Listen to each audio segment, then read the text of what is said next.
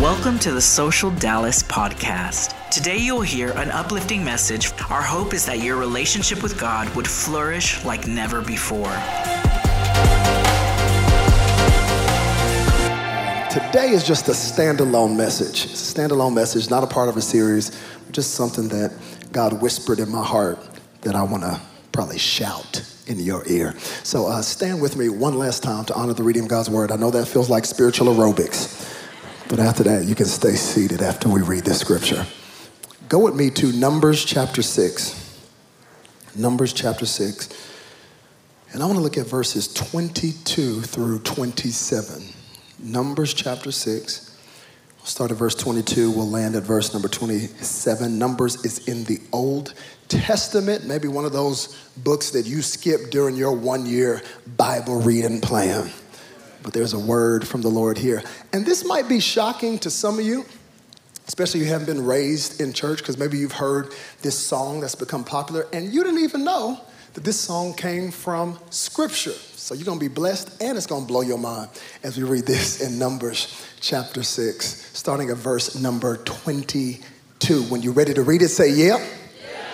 If you need a little time, say, hold up. All right, I'll wait for you verse 22. The Lord said to Moses, Tell Aaron and his sons, this is how you are to bless the Israelites. Say to them, The Lord bless you and keep you. The Lord make his face shine on you and be gracious to you. The Lord turn his face toward you and give you peace. So they will put my name on the Israelites and I will bless them. Go with me to 2 Corinthians chapter 4, 2 Corinthians chapter 4. And I really just need verse number 6, but verse number 5 was delicious too, so I just threw that in there. 2 Corinthians chapter 4, starting at verse number 5. And Paul says, You see, we don't go around preaching about ourselves. Whoo, that blessed my life. I am not up here preaching to you about Robert Madu. Hallelujah. I'm thankful that it is not my life that can save or redeem you. I am hashtag jacked up, looking for a savior, looking for his grace and mercy, just like you. So Paul's letting you know, as powerful as Paul was, he said, Do not get it twisted. I am not preaching about me. We don't preach ourselves, we preach that Jesus Christ is Lord. And we ourselves are servants for Jesus' sake. For God, who said, Let there be light in the darkness, has made this light shine in our hearts so we could know the glory of God that is seen in the face of Jesus Christ. Look at Paul, almost echoing what God told Moses to tell Aaron. May the Lord make his face shine upon you. May the Lord turn his face toward you. We've seen the glory of God in the face of Jesus. Ooh, I want to preach today using a title that if your parents use the disciplinary action of just like timeout, you will not relate to this title. But if you had one of those parents that would slap you upside the head or in the esophagus to the point that you did a silent cry before you did the real cry, And then if you cried too long, they would look at you and say, The title of my message today, I want to talk to you from the thought, Fix Your Face. Fix your face. Would you help me preach and look at your neighbor, whichever one you like the best, and just say, Neighbor, fix your face. Come on, find another neighbor, the one you ignored on purpose. And look at them. Come on, say, Other neighbor. I know this word is for you. You need to fix your face. If you had a real gangster mama, she would say, Fix your face or I'll fix it for you. fix your face. Oh, this is going to be fun. Would you stay standing? Let's pray. Father, thank you for your word today. Speak to us. Let us leave different than the way that we came in. In Jesus' name, everybody said, You may be seated in the presence of the Lord. Fix your face. Yesterday was a big day in the Madu household. It was a monumental day. It was a monumental day because it was my son, my man child, my namesake, Robert Madu III. It was his very first basketball game yesterday. Oh, I'll take those hand claps. It's a big deal, people. It's a very big deal.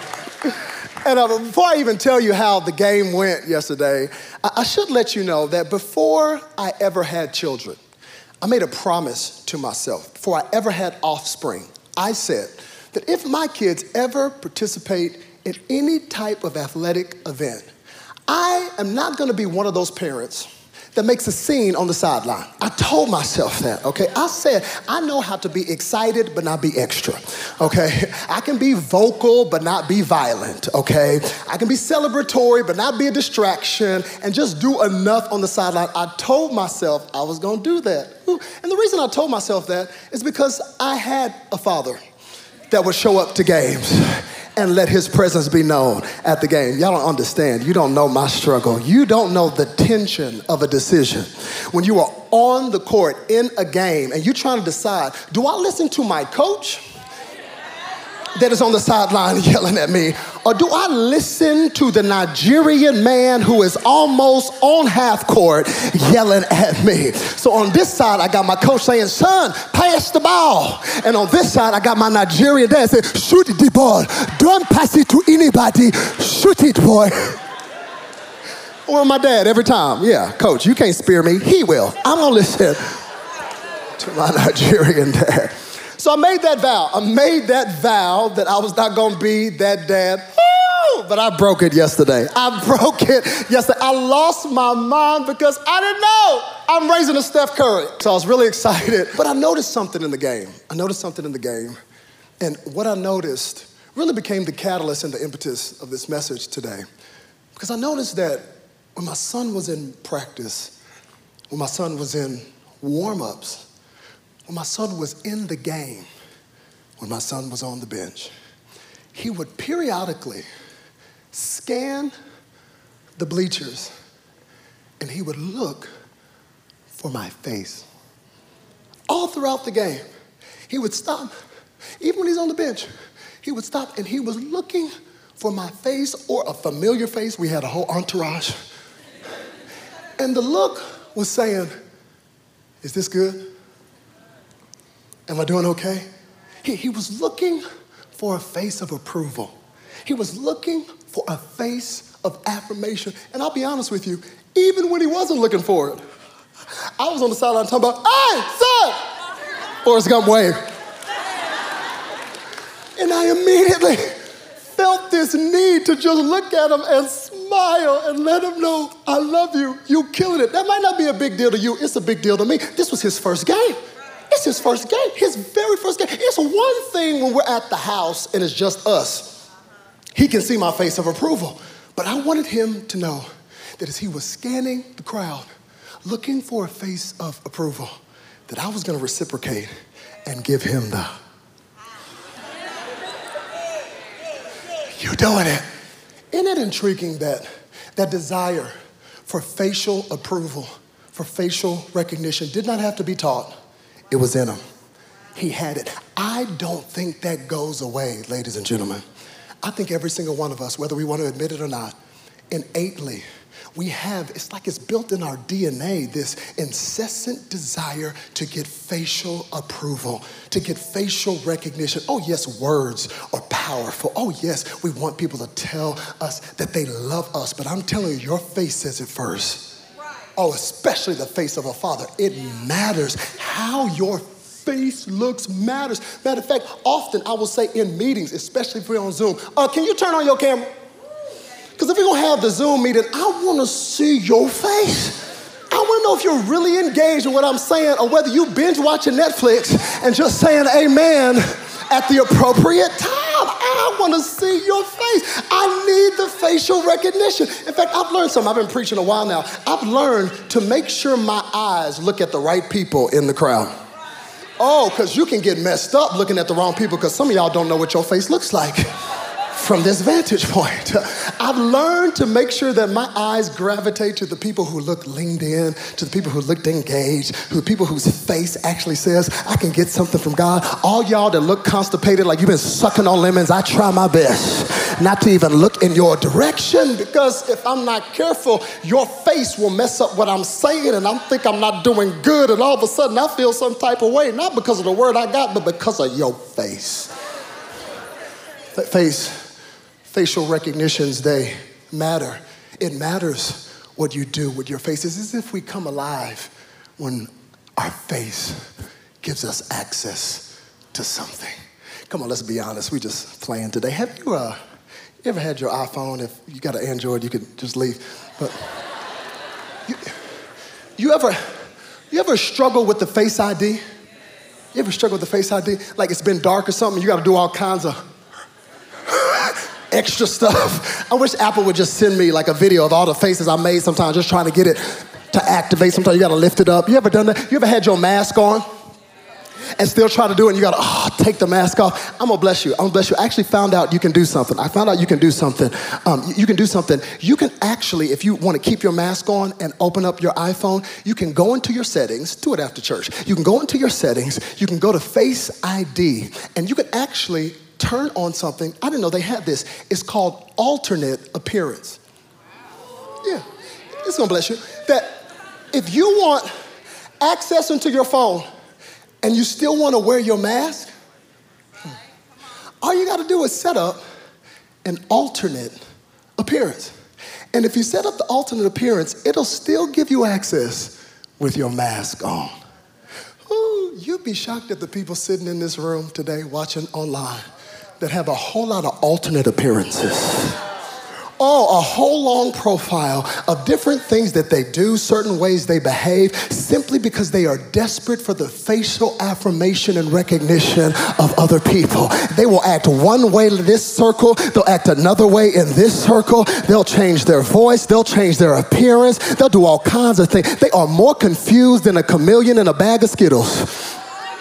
Some of you get that tomorrow. Because they constantly shift and change to whatever environment they step into because it feels better to be accepted for what's synthetic sometimes than to actually get the approval of what is authentic. And although it feels good for a moment, all of a sudden that feeling will evade you and you feel miserable because you've been putting on to get the acceptance of other people. And what every single one of us want in our core, at our being, is just to have somebody whose face will light up for the real us.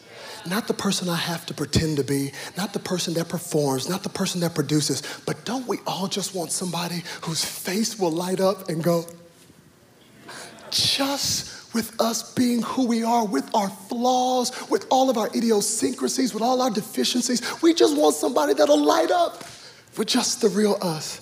If you don't believe me, there is a phenomenon that I've watched for a long time. I noticed it when we had our first child. I am intrigued by the ability of a baby to modify the behavior of anybody. A baby will change everybody's opinion, everybody's facial expression. Have you noticed this? You have never brought a baby to anybody. I don't care if it's a thug that has a record. If you bring a baby in front of them, he will not look at that baby and go, What's up, baby? Hey, baby. No, no, no. Every single person, have you noticed whenever a baby comes around, what do you start doing? You start changing your face. You start going into octaves you didn't even know you had. You start doing the dumbest little voices. Why are you doing all of this? Why is your face lighting up? Why is your voice changing? Why? I think I know why. Because there's something about a baby.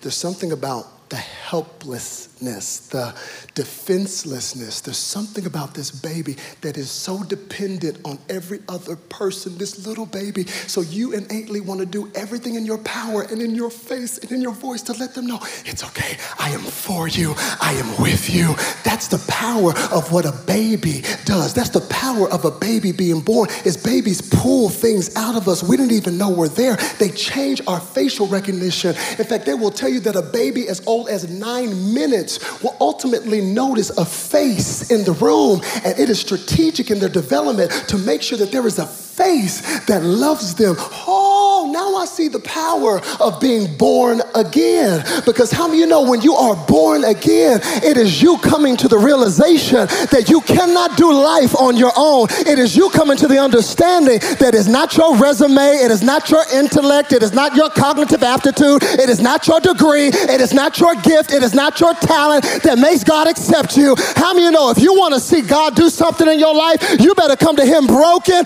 you better come to Him helpless, you better come to Him saying, God, I'm just a baby, I don't know how to do life, I'm coming with my hands raised and I messed myself, but is it possible that you can help me?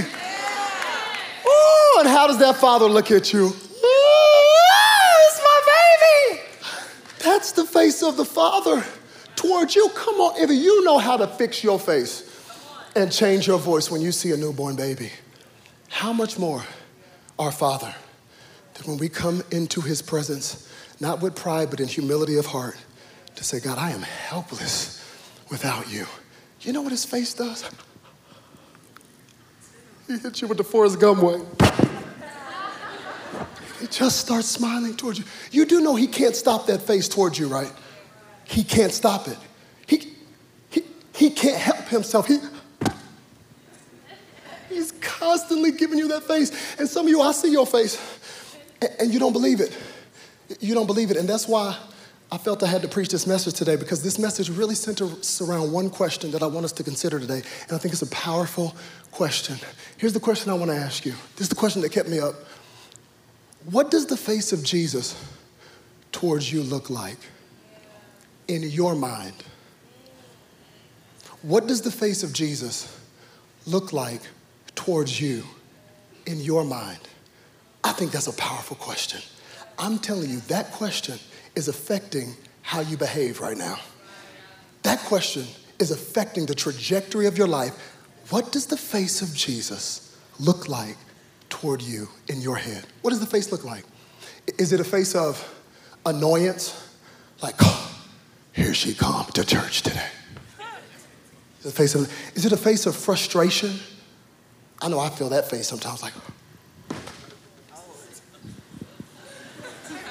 huh? Is it a face of disappointment?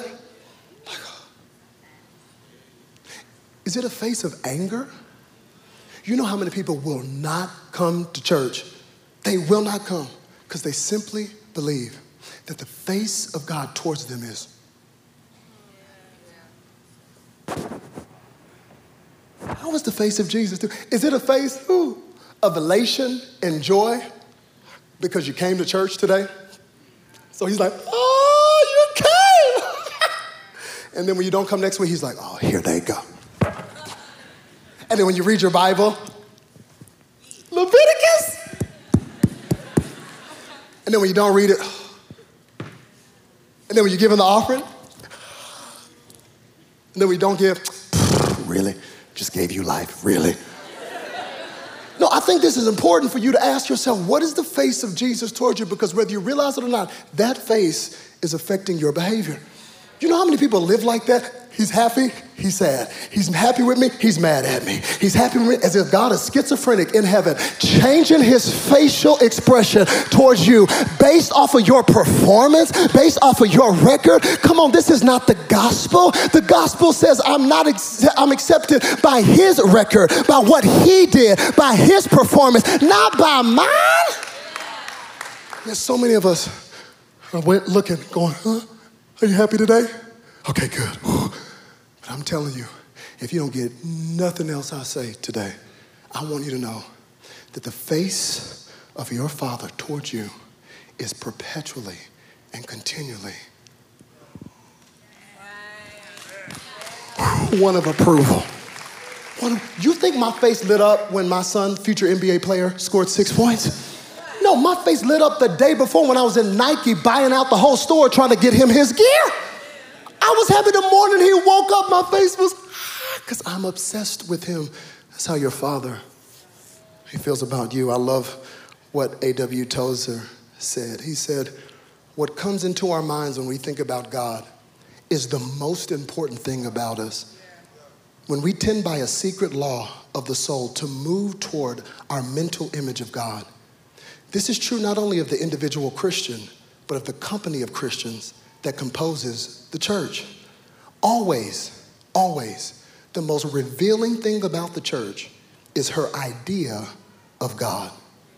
Translation If you have the wrong image, picture, or portrait of God in your head, it will affect your life, it will affect how you speak to yourself and how you treat yourself, and ultimately, it will affect how you speak and treat to other people.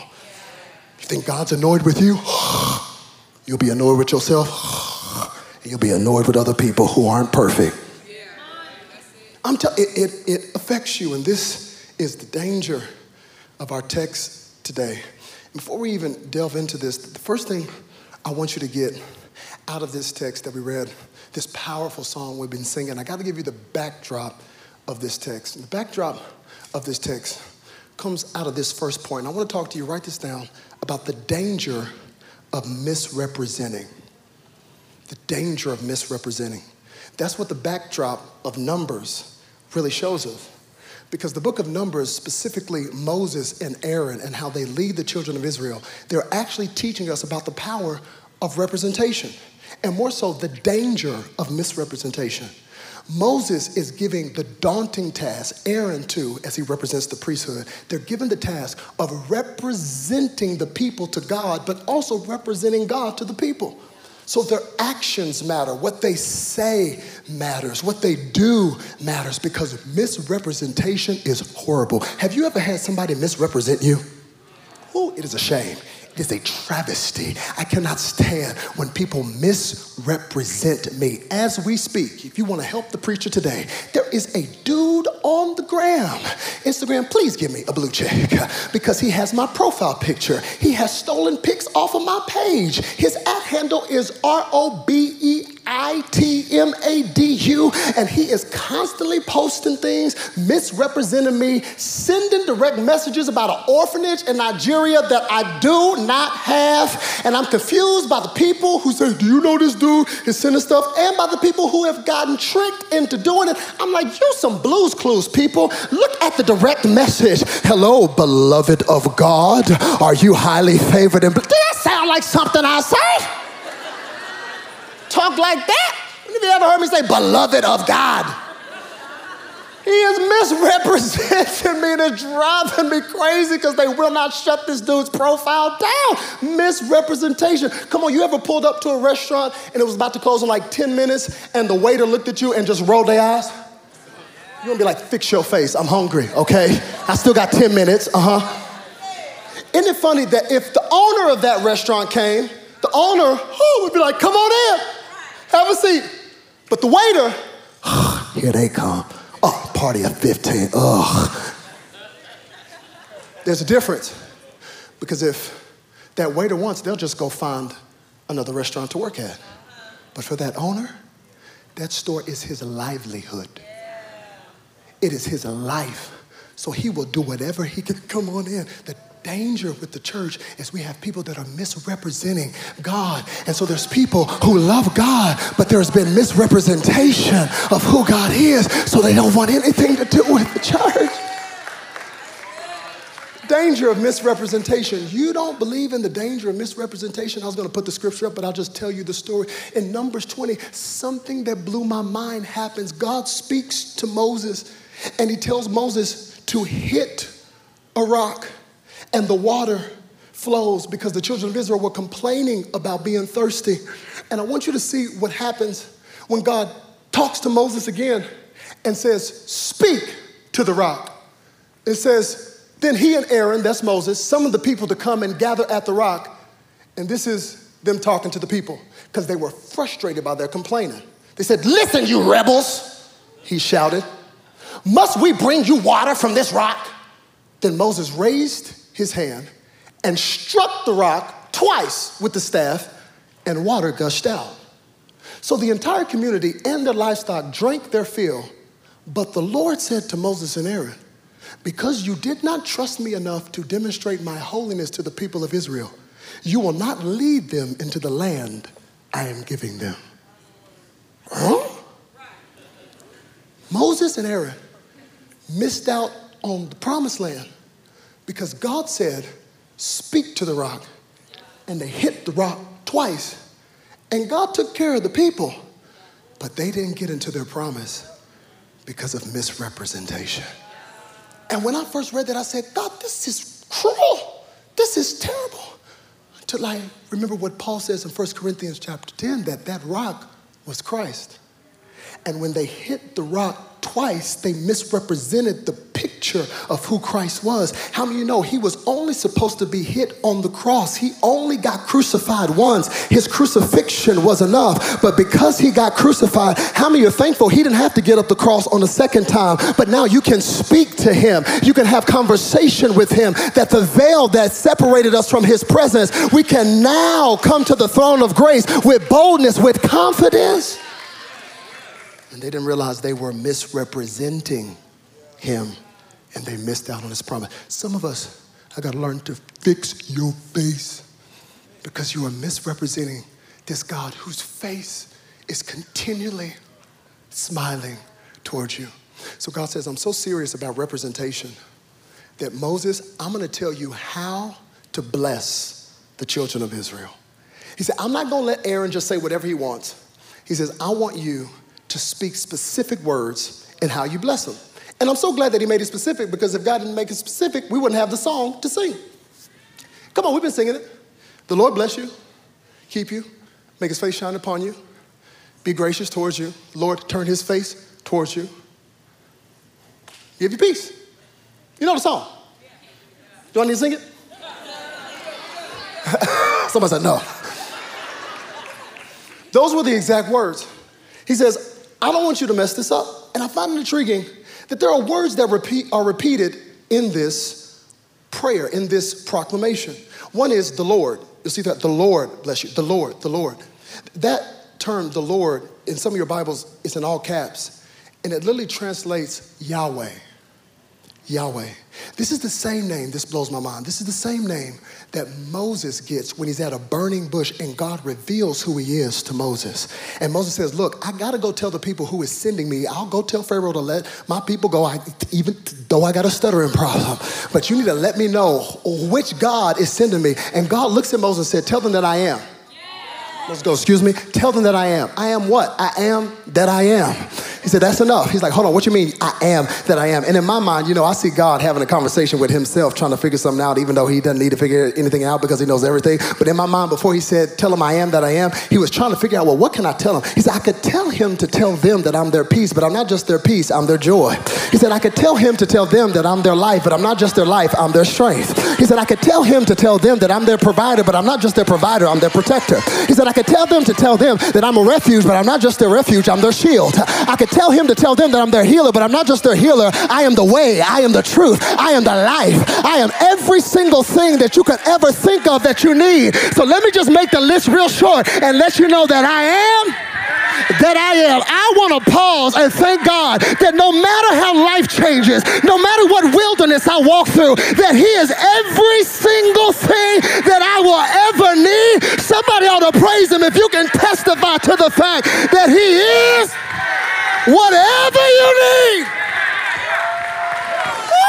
if you ain't been through nothing, you can't praise God for that. But I've been through some seasons where I'm saying, God, thank you for being my peace in this moment. God, thank you for being my patience because I was about to go off. God, thank you for being everything I need.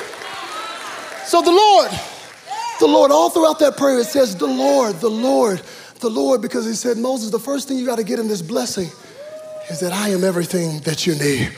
Oh, oh, no wonder, no wonder Moses got a face to face encounter with God.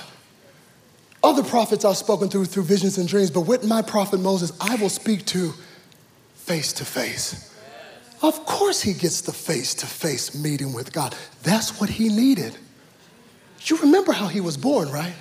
He was born when Pharaoh sent an edict to kill every baby boy two years or under. You understand, Moses, as a baby, he never got the joy of seeing the facial expression of his parents light up. They had to hide him in the house for three months. Can you imagine trying to hide a baby in a house for three months, telling the baby to be quiet, putting the baby in the pantry? He never got the facial recognition that every single baby needs. Can you imagine being Moses as a baby, never having your mama smile, telling them you to be quiet, all because they were trying to protect you and not get you killed? Isn't it interesting how life will work that way? So, from Moses' vantage point, it looks like you're rejecting me. You're putting me under a cabinet. You're not giving me the affection that I need. But from the parents' vantage point, it's like, no, I'm protecting you. I don't want them to kill you. From Moses' vantage point, it is rejection. But from his parents' vantage point, it is protection.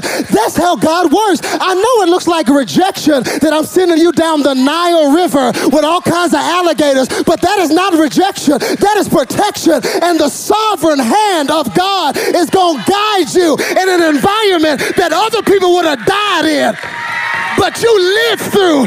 Don't you start crying. You better look back over your life and say, It was good that I went through that. God was protecting. Oh, I'm getting happy off my own sermon. Oh, is there anybody that can testify? There were some things in your life. It was good you went through that. It was good you were rejected.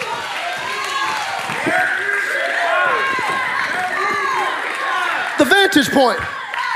The vantage point. I know you're mad that parent didn't give you the emotional things that you need. You wouldn't have the empathy you have now. Know you wish you had more support. You would not have started that business if you had the support as a child. God shows you at a young age how to take care of yourself, how to not make excuses from where you've been. You better fix your face. Fix your, some of the stuff you're complaining about. You better start praising about. It wasn't rejection, it was protection. It was the sovereign hand of God guiding you through circumstances and situations that would have destroyed other people. You know how many other babies died but Moses, who had the call to be a deliverer on his life? He made it through. And so he says, I want you to know that I am that I am. The Lord, the Lord does what? Oh, the Lord bless you. First thing out of God's mouth, bless. Second thing I want you to get is the default of blessing. God has a default. Just like your phone has default settings, God has a default setting. It's blessing. It is his default setting. Contrary to whatever preacher was yelling at you, that you're gonna bust hell wide open. You need to know that God never ordained the priest to pronounce a cursing. You'll never see that in the Bible. He said, pronounce the blessing. First words, the Lord bless you. It's his default setting. You realize before original sin, there was original blessing. Before Adam and Eve jacked it up, what did God do with Adam and Eve when they were in the garden, the original Whole Food Market? He blessed them, said, Be fruitful, multiply, blessing, the power of blessing. Now, the reason blessing, and I'm saying it like that, blessing, the reason it's not hitting you the way it's supposed to hit you is because we don't understand that word today. They did in that context. Blessing has been even hijacked, which is so funny to me, by secular culture. Like, that's a biblical word, like, that's from the Bible. It's so funny, all the people that use it in a different context blessings on blessings, you know, I'm blessed. I'm like, this music video is not the original intent of what the author meant. That's a biblical word. Bless. But we don't understand bless. Why? Because, you know, we've reduced it to you sneeze. Nah, bless you. Don't you hate? I don't like, just came to me. I don't like when your bless you is louder than my sneeze. Like, don't draw attention to me. You know, you ever heard just a, bless you? You louder than the sneeze. I'm good we, we reduce it to, to, sneezing. We, we reduce it to finances. Ever had somebody come up to you with, with their hand like this or they wallet saying, God told me to bless you? You're like, oh, hallelujah, did he? Isn't it funny how nobody rejects that word? Every word you reject. When somebody says, God told me to bless you, I bet he did. When did he tell you? Should have told you three weeks ago. The light bill. Reduce it to that. Matter of fact, church people, if you've been in church long enough, church people know how to say, I bless you or God bless you, and they really telling you, I don't like you. you know what? Mm-mm, bless you. You know how we do, even in Texas, bless your heart. They ain't trying to bless your heart. Telling you, you are the dumbest person I have ever seen. So we don't understand blessing. But biblically, do you know what blessing means? The literal translation. I didn't know this. Y'all are smarter than me. I just learned this this week. Do you know what the literal Hebrew word blessed means? It literally means to kneel. That's what blessed means. It means to kneel. And at first I didn't get it. Like, what do you mean to kneel? The imagery is that you have a God that would kneel down. Now I understand how you can be going through hell and still be blessed and that you cannot reduce blessing to materialistic things. That the blessing that we all have is the fact that he kneeled down from heaven to earth. That is the blessing of God. I know you want a new car. I know you want a raise. I know you want healing in your body. God is a good, good father. He does desire to give it to you. But please do not reduce blessing to any of those things. Blessing in the literal sense is just the fact that God kneeled down from heaven to earth and put on human skin and lived the life that you and I were supposed to live and die the death that you and I were supposed to die that is blessed. You are already blessed by the fact that He came from heaven to earth. We've been singing a song wrong, talking about when praises go up, then blessings come down. No, no, no, no, because God came down, praises should stay up. Just the fact that He came down, you got a reason to praise Him. He said, Don't reduce it just to material, although that is in it. Don't reduce it to spiritual, although that is in it. The actual word means God came down. May the Lord bless you, bless you. And do what? Oh, and keep you. Ooh. So I got the danger of misrepresentation. I got the, what was my second point? The default of blessing. I'm just making sure you're paying attention. default of blessing. But then he says, I'll keep you. So I want to talk as I land the plane about the power of keeping. The Lord bless you and keep you. If you bless me, why you got to keep me? Because the blessing is the most delightful and potentially destructive thing that will happen in your life. All of y'all who are like, Lord bless me, be careful what you ask for. You, you, God, give me more influence. For real? For real? Two people on your page said something sideways about you, and you called off the whole month of work because you were just so messy. You want more influence? You, you want more people to look at you and criticize you? you want a bigger platform? Be careful when you ask for the blessing. He will bless you, but how many know He's got to keep you? The power of keeping. This is the challenge God must have, is because I want to bless my children. And as a matter of fact, I will bless my children. But how many of us have fallen prey to the trap that when we get the blessing, we want to hold on to the blessing and disconnect the blesser from the blessing? So all of a sudden, we're chasing the blessing apart from intimacy with the blesser. All of a sudden, we're just wanting God's hand when God never said, Seek my hand. He says, Seek my face, seek my face, seek first the kingdom of God and his righteousness, and all the things will be added, but don't seek the things. Oh, and God help all of us to check our hearts and check our spirits to make sure that we haven't started seeking the blessing. Now, the blessing has disconnected us from the blesser. And so, he says, May the Lord bless you, but not just bless you, let him keep you. It's a hedge of protection. Let me steward the blessing right. Don't ever let me want the blessing disconnected from intimacy with the blesser. God, keep me. Keep me. Keep me connected to you. Keep my priorities right. Keep me.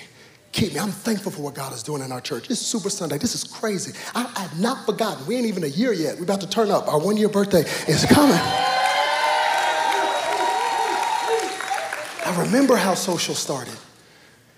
The challenge that will face Pastor Taylor and I and the leadership of this church and all of us is that as God continues to bless, that we keep our eyes on Him and that we don't get so caught up in the blessing that we become disconnected to the blesser. I've been thinking about this, especially this week, because there's so many people who start off so pure. The hand of God was there, but then how do things get to a place that's different from the way it started? And any person that looks at anybody and says, oh man, look at that, do what Paul says take heed when you think you stand, lest you fall. See, it's so, oh, see, it's so easy. Talk about somebody that's on a platform. And there is personal responsibility. That's why all y'all want to up to be a preacher. Huh, he will guard, he will, he will judge us at a higher standard. But let us not all forget that we are all a part of a royal priesthood. And we all represent him. Don't let the blessing take you away from intimacy with the blesser. The Lord keep you. I love it because the imagery is of a sheep being led by the shepherd. The imagery of keeping is a shepherd who has put a hedge of protection around the sheep at night so that wolves that would come in protect the sheep. That's the imagery of keeping. I love it because he put the hedge at night. In other words, God, thank you for protecting me from the things I can't even see. I'm not even gonna act like I'm smart enough to know what's coming against me. I don't know what, ooh, you ever been in the dark, like the dark, dark? like the country dark, and just heard noises? Come on, it could be a butterfly. You're like, oh Lord, it's a werewolf. Can't even see it. But God, thank you for the hedge that protects me. Lord bless you and keep you. I got to land. And the Lord make his, has the power of keeping his face shine upon you. Be gracious towards you. The Lord turn his face toward you and give you peace. That is the peace of facing. Facing this Savior, hear me, who is looking at you, whose face is shining toward you. Again, if you don't get anything else, get this the face of the Father toward you is one of approval, it's one of love, not one of annoyance. If you don't see that face, it's going to affect everything that you do. You've got to know He's the one in the stands going, no points. Water boy. He's still, it's like the, the facing, the peace of facing Him. I love this idea of His face shining on us. Again, it's the imagery of Moses who said, God, I want to see your face. And God said, if you see my face, it will kill you. You can't handle my glory, but I'll let my goodness pass before you. And as the goodness passed before Moses, he came off the mountain. His face was lit up with the glory of God. The affirmation. But still, he only saw in part. Why? Because in the Garden of Eden, when we were disobedient, when Adam and Eve disobeyed, they turned their face away from the Father. And there was disconnection. And ever since then, humanity has been longing for a face of approval that can only come from God. And some of us have been trying to find it in other things, and it can only come from Him. I'm trying to save you another relationship, another trip to the liquor store, another one night stand. I'm trying to save you from the look that can only be found in Him. His face is toward you. Do you know how intimate it is to look in the face of somebody? You know how intimate a face to face connection is? Y'all know me, I'm, I'm gonna give you an illustration. You ever caught somebody staring at you? You know, there's rules that are unspoken. As soon as you catch them, you make eye contact for a second, and then it's like, oh, it's like a wave. Or if they realize they're caught, they're like, oh, nice shirt. And then the rule is look somewhere else, right? Can you imagine somebody? And you catch them, and they, Thank you. Thank you. I promise you, I promise you, you will get out your phone. 911, I need help, I need help right now. Right now. What they do, they slap you, they hit you. No, they're staring. They're st- staring. Yes, they won't look away, they don't know the rules. Why do we feel like that? Why do we feel like that? Because there's something intimate about looking somebody in the face. You ever been at a party with a bunch of people, but for whatever reason, hopefully your boo, caught your attention, that party, and all of a sudden you start talking the whole party, face to face connection. And if anybody asked you who all was at the party, ooh, let's not leave it up to you to do a police report or anything else. You didn't see anybody. You saw the one you were face to face with. This is what Jesus wants. He wants this face to face intimacy that removes all the distractions. No wonder he says, and give you peace. That is the final pronouncement because I've learned in my life that when I've lost my peace, I've stopped facing him. I've stopped looking into the eyes of who he is. Because how many you know, as long as you are staring in the eyes of him, it doesn't mean your life is perfect. You can have chaos around you, but I found this overwhelming peace as long as I keep my eyes on him. How many you know I could be on a boat and the winds and the waves can be crashing and the boat falling apart. But as long as He is on my boat and He is looking at me and I am looking at Him, and I can just see the approval of my Father who says, You don't have to perform, you don't have to do anything, but just stare at my beauty, at my sufficiency, at how much I'm loving you perpetually and consistently. How many know that is enough? That is enough to calm your soul when everything else around you is going crazy. Come on, some Somebody in here knows what I'm talking about. Have you ever been in a hospital room and got the worst news, but still felt the peace of God because your eyes were fixed on Him?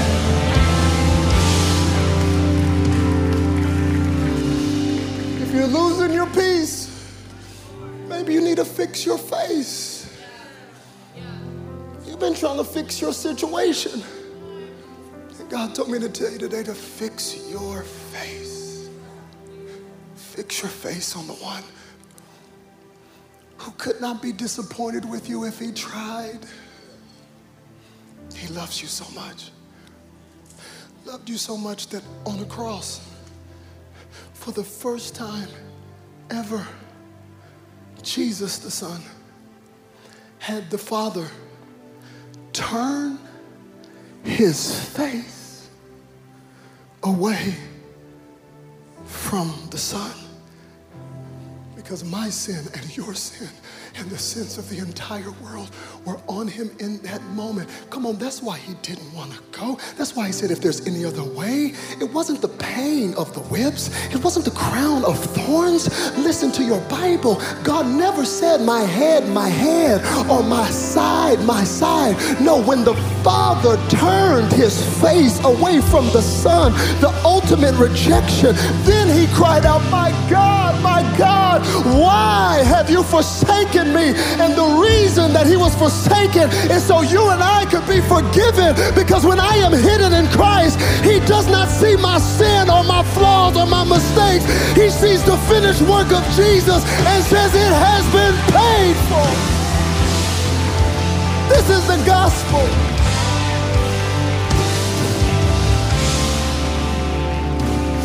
This is the beauty